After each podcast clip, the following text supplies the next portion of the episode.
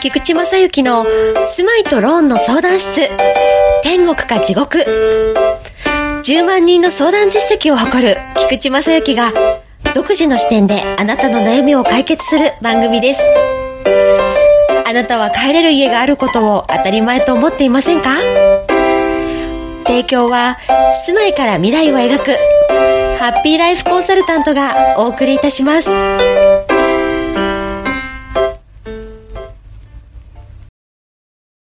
こんにちは。幸せ探検隊隊長の菊池正幸です。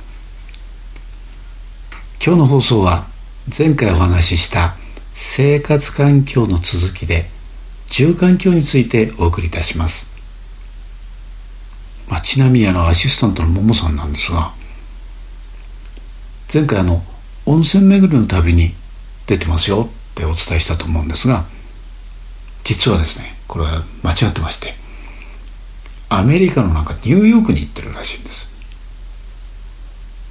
まあ温泉とニューヨークってなんでこう間違ったのかっていうのがちょっとあるんですが実はあのこれ弊社で80過ぎの第一秘書がいるんですね。最初あのももさんから連絡を受けてニューヨークをニューヨークと勘違いしたんですね。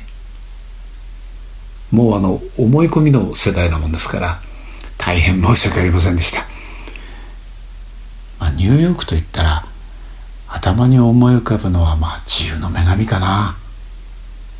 ところがねこの秘書曰く自由の女神って言葉が出なかったんでしょうね。なんて言ったと思います？星の頭をした仏像が立ってるとこでしょって確かにあの間違いではないのかもしれませんけどこれを通常普通の人は自由の女神って言うんですよね。まああの実際、えー、さん帰ってきましたらばまあニューヨークのお話なんかも、えー、この番組でお伝えしていければと思っておりますんで、えー、それではあの本日のテーマ住環境についてお聞きください。どうぞ。でもう一つね住環境。住環境は今度は家なんだよね。家の中の環境そういうこと。もちろん動線でありとかあの日当たりとかいろんなものあるんだけど、はい。一番子育ての時代で言えば子供に部屋を与えるの時期はいつなんだろうとか、ああ鍵鍵付きなのかどうなのかみたいな。あとあのリビングを必ず通っていかないと子供が入らないとかねいうのが一時流行ってまあ最近どうかね、はい、あるんだけどこれも与える時期って言って実際はまあもうその時代どうだったか分かんないけど小学校の中学年あまあ低学年の時っていうのは、親と一緒にあの部屋に寝てたりとか、ね、おじいちゃんおばあちゃんなんかと一緒にいたりとか。って言って部屋は例えば与えたとしても実際使ってないケースが多いんだよね。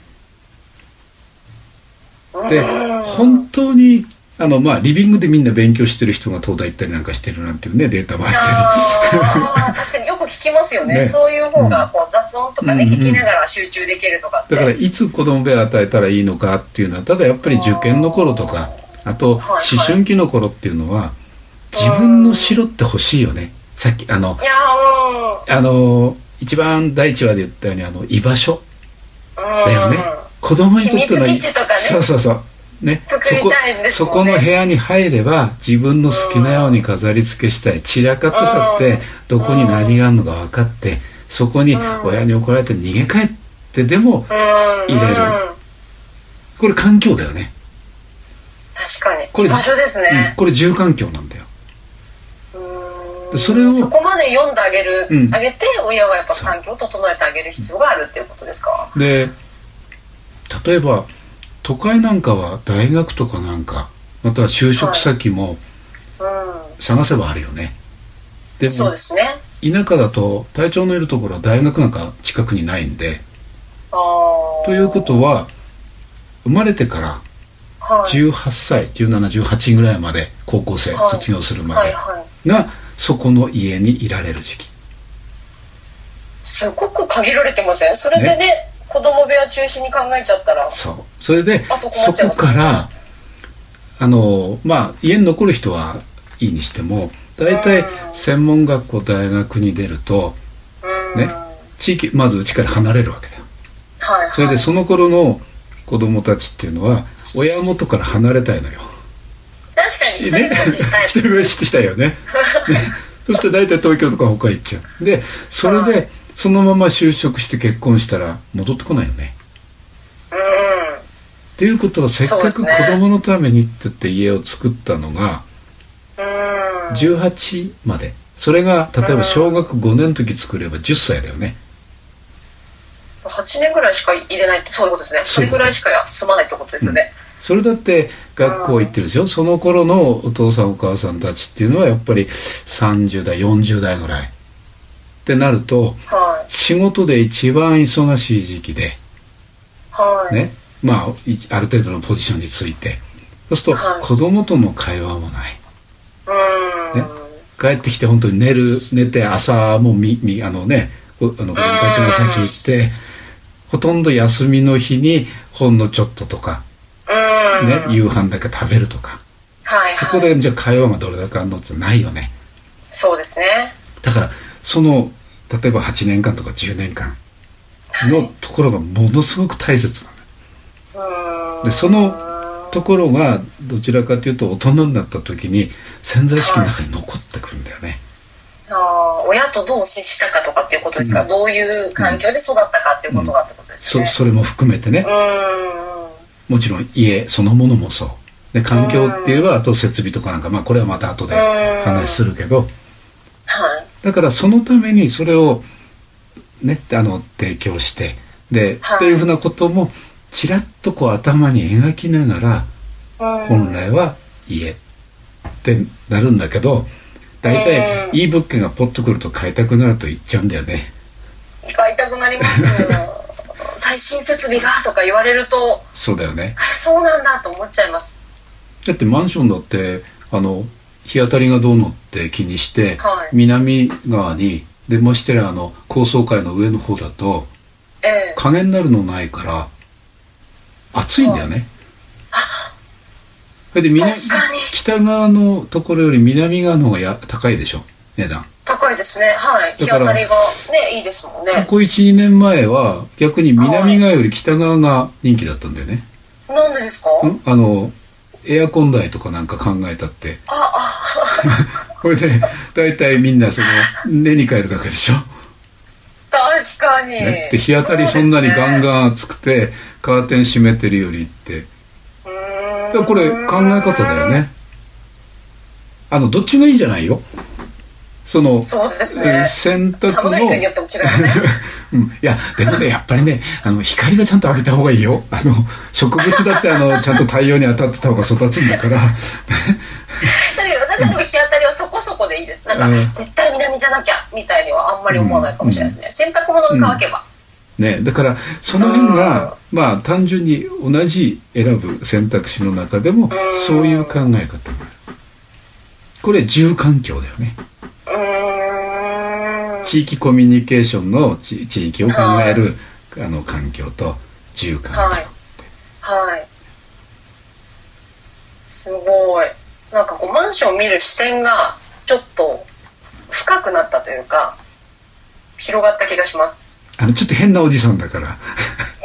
うんなんかこうやっと体調のこうあ10万人の実績うんっていうこう1回目で見えなかったところが見えました。いやまだ隠してるからね